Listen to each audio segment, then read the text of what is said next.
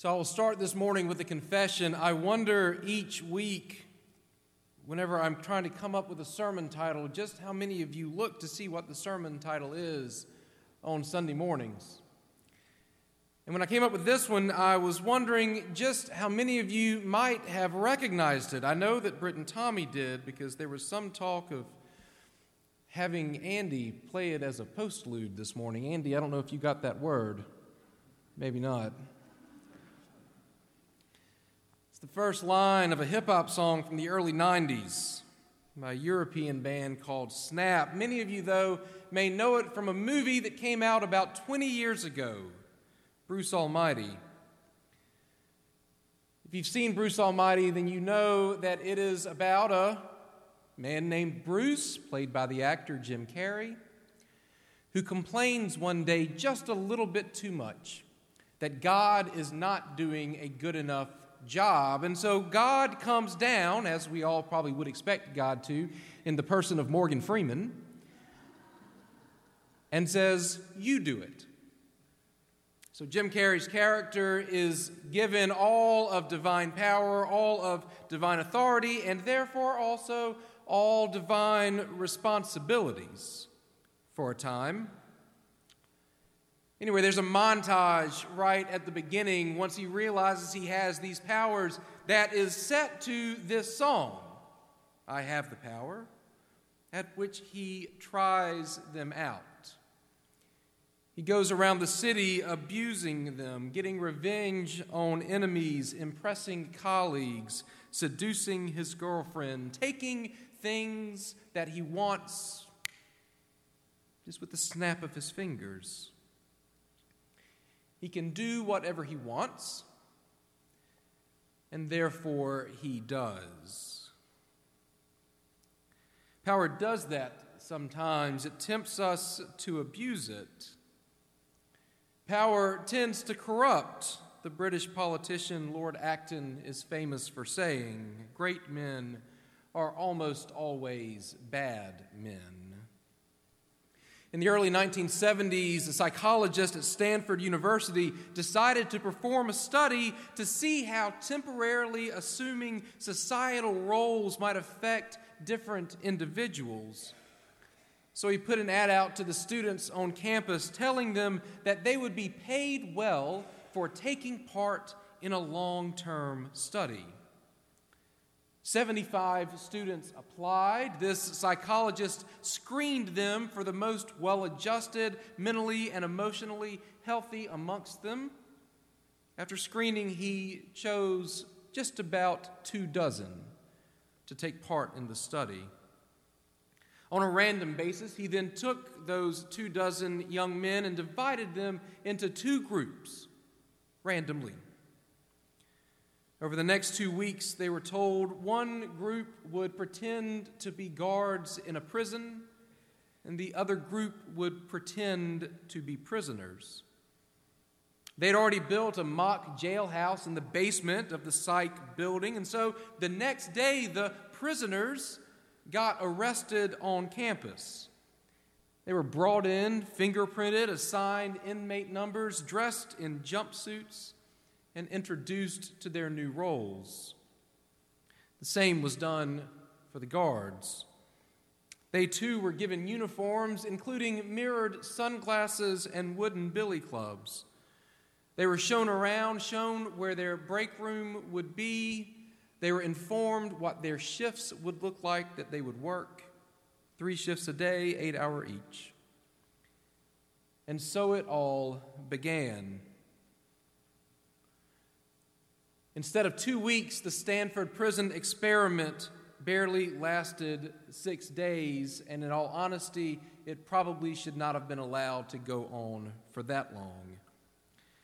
Within the first twenty-four hours, the guards, who, if you remember, just a day or two before were normal college students randomly assigned to this group, had begun abusing their power to the point that the prisoners, their classmates, complained and then protested. The guards retaliated to the protest, removed the mattresses from the prisoners' cells, subjected several of them to solitary confinement, even stripped some of them bare in order to humiliate them. thirty-six hours in, one inmate, number eight six one two, had a mental breakdown, so he was excused from the study. The next day, prisoner eight one nine broke down as well. And within forty-eight hours of that, the prison guards had abused their powers so severely that the entire thing was called off. Tellingly, I think, when Philip Zimbardo, the Stanford psychologist who ran this experiment, when he finally wrote a popular book reflecting on what he learned, he titled that book, The Lucifer Effect.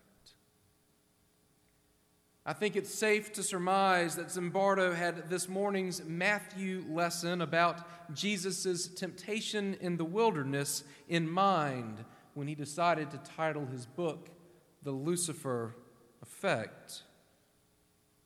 The story of Jesus' temptation by the devil is told right at the beginning of Matthew chapter four, which means that it comes right on the heels of Jesus' baptism.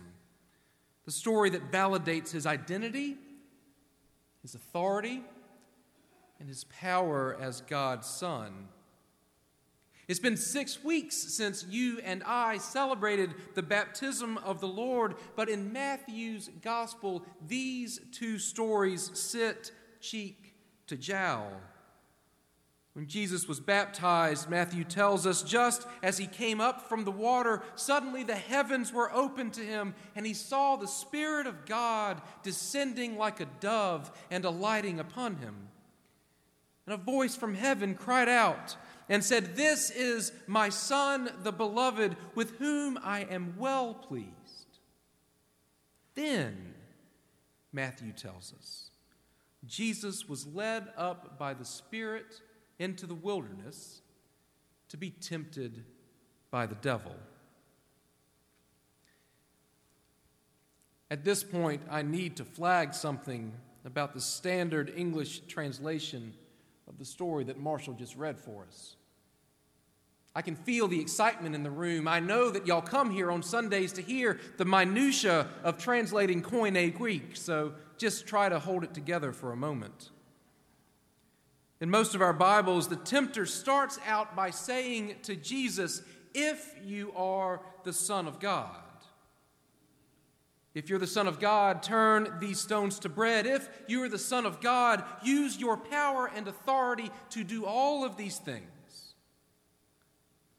But that, as it turns out, is not quite right. In the original Greek, the better way to read this sentence isn't if, but since. "Since you are the Son of God," the tempter says to him, "turn these stones to bread, since you are the Son of God." Too often this story gets read as Jesus being tempted to prove his identity, but his identity has already been established. "This is my Son, the beloved." So no, the temptations that are here are much more sinister than we typically think, because, and this is the key to it, because they are grounded in the truth. "Look," the tempter says to him, "you are hungry. You have been out here for forty days. Make bread for yourself out of these stones, Son of God. You have the power. You know you do." And he does. He does have the power. So the tempter is not wrong, and as we all know, he will use that power later on to make bread. Another story in Matthew, another account of Jesus, again out in the wilderness not so long from now. He will take two fishes and five loaves, and he will multiply them so as to feed thousands and thousands of people. So the tempter is not wrong. As it turns out, all three of Jesus' temptations are grounded in some aspect of who he really is. They are even grounded in Scripture.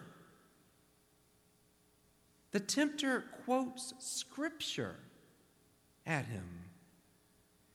Do these things, Son of God. You have the power. Do these things. You have the authority. It's written right here in your holy book. What could possibly keep you from doing them? This, my friends, this is temptation. It's not just to do something that is wrong, to lie or cheat or steal. It is instead to take something that is true and that is good and to abuse it. To take something true and good about us and to use it wrongly, to weaponize it, to be selfish with it. You're the Son of God, he says to Jesus. Turn these stones to bread. Leap from the top of the temple, trusting that you will land softly amongst the crowds below, and they will bow down at your feet, just like they should. You are the prison guards, young men. You have been imbued with the authority of the system. Therefore, what else should you do but maintain order above all else? And temptation can be as big or as little as we like. One of the things that Rebecca and I are watching right now is a show on Netflix called Jenny and Georgia. It's about a young single mother with a teenage daughter who's just moved to a small, wealthy New England town. A quick note, if it sounds a lot like another T V show on Netflix called Gilmore Girls, it's not quite like that. So fair warning.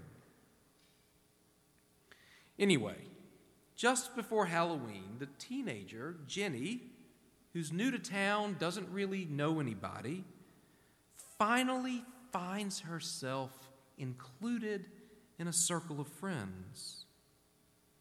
The girls decide that they want to do a group Halloween costume, and all of a sudden they turn to her and they ask, Jenny, what do you think? What should our theme be? In that moment, you see her look around the circle and finally included, finally popular, finally valued as a friend like she's always wanted. You see her realize that she has just been given a great gift. And then you see her choose a costume idea that will very intentionally exclude one of the other girls.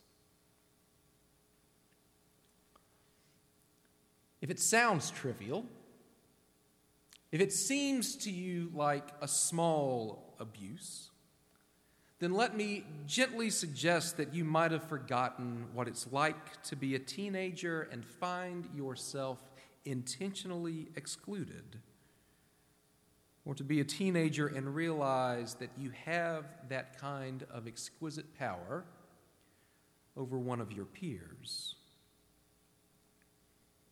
To be fair, it's perhaps not as egregious as the Stanford Prison Experiment, and it's certainly smaller than the temptations that Jesus endured. And yet, such is the nature of temptation. It comes to us where we are, as we are, large, small, old, young, tempting us to use something of ours, something that is good about us, a quality, a power, an authority, an ability, a responsibility, perhaps, in a way that is wrong, or in a way that is evil. Since you are this, it tells us. Go for it. And it's not wrong, but it is a liar.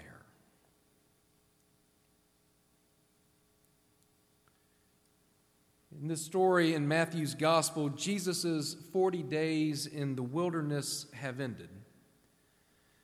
And he endures the temptations so that Satan leaves him, we are told elsewhere, until a more opportune time.